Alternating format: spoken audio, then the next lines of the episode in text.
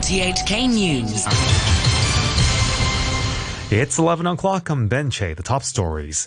A government advisor says Hong Kong might be able to ease COVID restrictions if lots more elderly people get vaccinated. Table tennis star Wong Ting Ting guarantees the SAR its first medal at the Paralympics in Tokyo. And 47 people are fined for attending what they thought was a private movie screening. A top government advisor on COVID vaccines says the SAR will be able to begin easing border restrictions if vaccination rates go up, especially among the elderly. Speaking after a radio program, Ivan Hung from the University of Hong Kong said an inoculation rate of at least 80% was needed to protect the community because patients with the Delta variant would infect more people. Here's Professor Hung. If we are able to basically bring up the vaccination rate to 80% or above, especially among the elderly, then we will have the, you know, we reach the criteria that we can gradually relax the infection control measures because we can't basically just uh, lock ourselves up for a long period of time. So with that, we are saying that, for example, the uh, quarantine period from uh, returning from overseas could be shortened, perhaps to seven days for majority of the countries. Apart from those high-risk countries, then probably need to still to be 14 to 21 days. In sports, 17 year old Wong Ting Ting has taken Hong Kong's first medal of the Tokyo Paralympics. She's guaranteed bronze in the Class 11 table tennis after a semi final defeat to defending champion Elena Prokofeva. Elaine Wu, chef de mission of the Hong Kong team, says there's much more to come from Wong. Ting Ting is now in the world class uh, ranking number four. As I said, she's only 17 years old. I believe that, that she still have a lot of rooms for improvement to enhance herself into the world class level. We are heading to the next Paralympic Games in Paris in 2024. Prokofeva beat France's Léa Ferney in the final. A Yau Tsim Mong district councillor has criticized the authorities for fining 47 people who attended a movie screening he organized last night for violating anti-pandemic rules against public gatherings. Derek Chu said he only invited friends to a screening of the romantic movie Beyond the Dream at his office, and he was surprised when law enforcement officers showed up and handed out penalty tickets. He said he had been told there were undercover officers among the participants. It was a private gathering. All participants were friends or friends of their friends. But somehow, I don't know, maybe there were government workers among them. Law enforcement officers said there were two government workers among us. Meanwhile, the Home Affairs Department says it's written to Mr. Chu after receiving a complaint that the event was not relevant to his council duties. It says it won't reimburse any related expenses if it upholds the complaint. There are further signs the emergency operation to evacuate Afghans from Kabul airport is coming to an end, amid fresh concerns about possible militant attacks there. Today, Italy's final flight arrived in Rome, and British officials confirmed the UK will end airlifts later in the day. General Sir Nick Carter is the Chief of British Armed Forces we've done an extraordinary job to evacuate as many as we have, but I'm afraid it's absolutely heartbreaking that we can't bring everybody out. Personally, I've probably had over 100 messages from different Afghans who I know in my long association with the country, and many of those friends of mine won't make it out. Uh, and for me, you know, not a day passes without me having a bit of a tear in my eye about all of that. If they are able to get out post this evacuation, if you like, the sort of second phase of it, they will always be welcome if they need to come. The Taliban, who now control Kabul, have called on residents to hand in government equipment, weapons, and vehicles within a week to avoid prosecution. A Taliban spokesman also called on women who are employed by the health ministry to go back to their jobs. The BBC's Jill McGivering has the details. As soon as the Taliban entered Kabul two weeks ago, most women disappeared from the streets, apparently fearful for their safety. Reports from schools suggest many girls are being kept at home too. Initially, the Taliban told men with government jobs to go back to work, but they told women to stay at home until security improved. Now, those women working for the health ministry, both in Kabul and across the country, have been told to resume work. Women working for other ministries weren't mentioned. And on to the weather. It's 27 degrees Celsius, the humidity 74%. You're listening to RTHK. The time is now 5 minutes past 11. Iraq is hosting a gathering of Middle Eastern states that it's hoped will help foster dialogue and ease tensions across the region. This report from the BBC's Alan Johnston. Iraq's Prime Minister Mustafa al Kadhimi has stressed the importance of cooperation in the effort to confront the Middle East's many challenges. These include political violence, economic crises, the pandemic, and the impact of climate change the Iraqis want to play a mediating, bridge building role. And along with countries like Egypt, Jordan, and Turkey, the Baghdad Conference has brought together arch rivals Iran and Saudi Arabia. No major breakthroughs are expected at this gathering, but it's hoped it might build connections and facilitate more dialogue. The Chinese embassy in Washington has dismissed a report by the U.S. intelligence community on the origins of COVID 19 as not scientifically credible. It also denied China was hindering a global investigation of the pandemic. The report concluded the virus was not developed as a biological weapon. Analysts were divided on its exact origin, and U.S. officials said reaching a firm conclusion would be difficult without more cooperation from Beijing.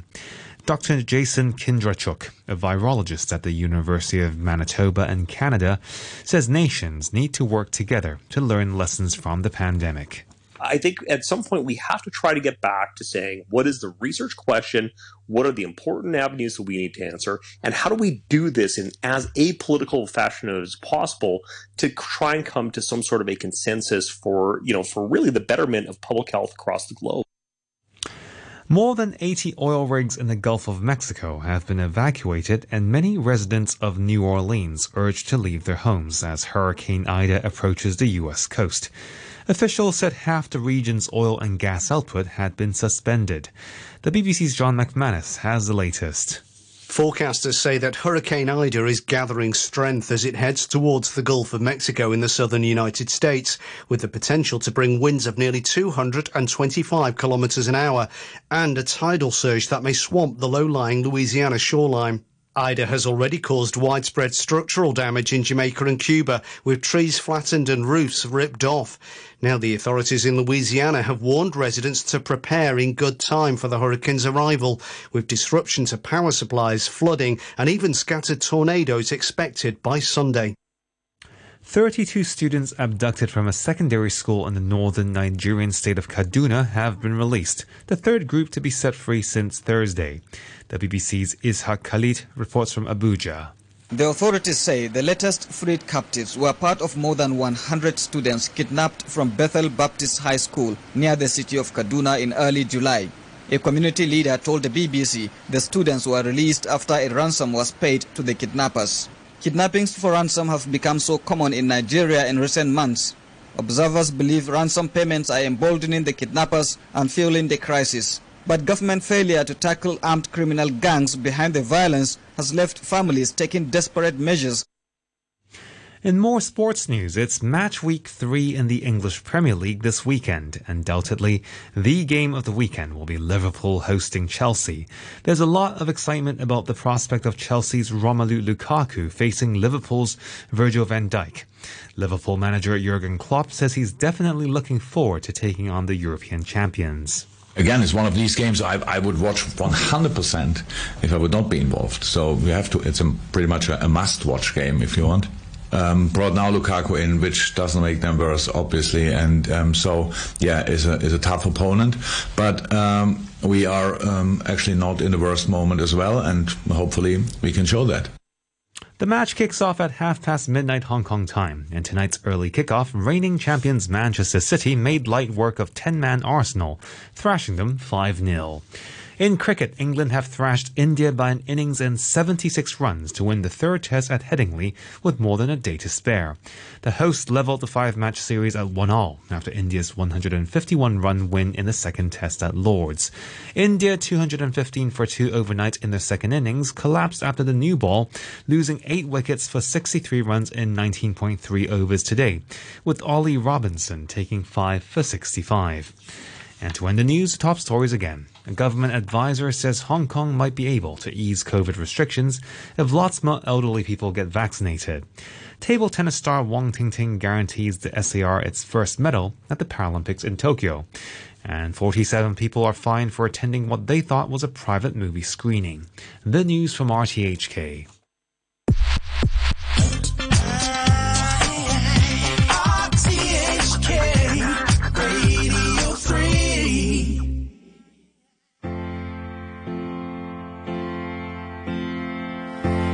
Stop your crying, it's a sign of the times.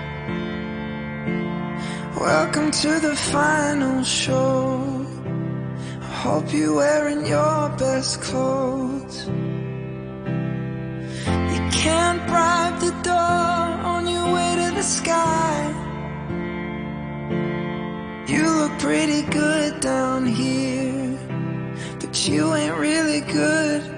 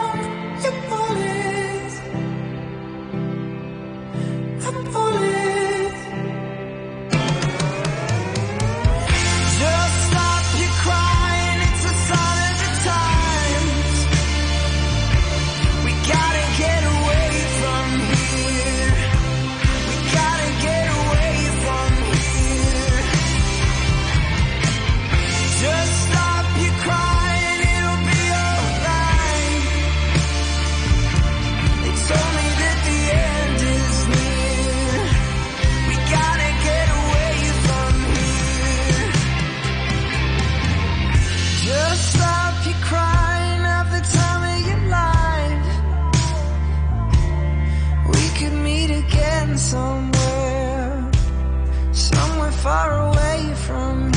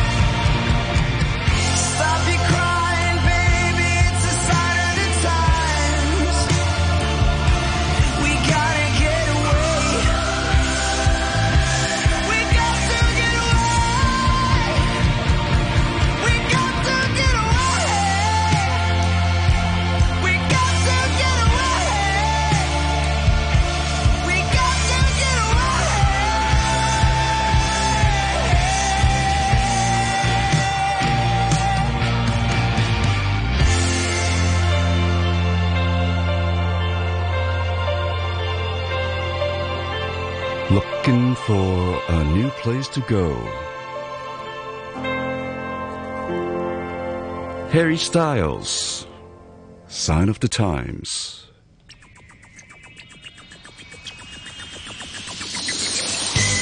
I think a lot of us uh, feel that way when we've been uh, cooped up behind a mask. We're kind of lost, aren't we?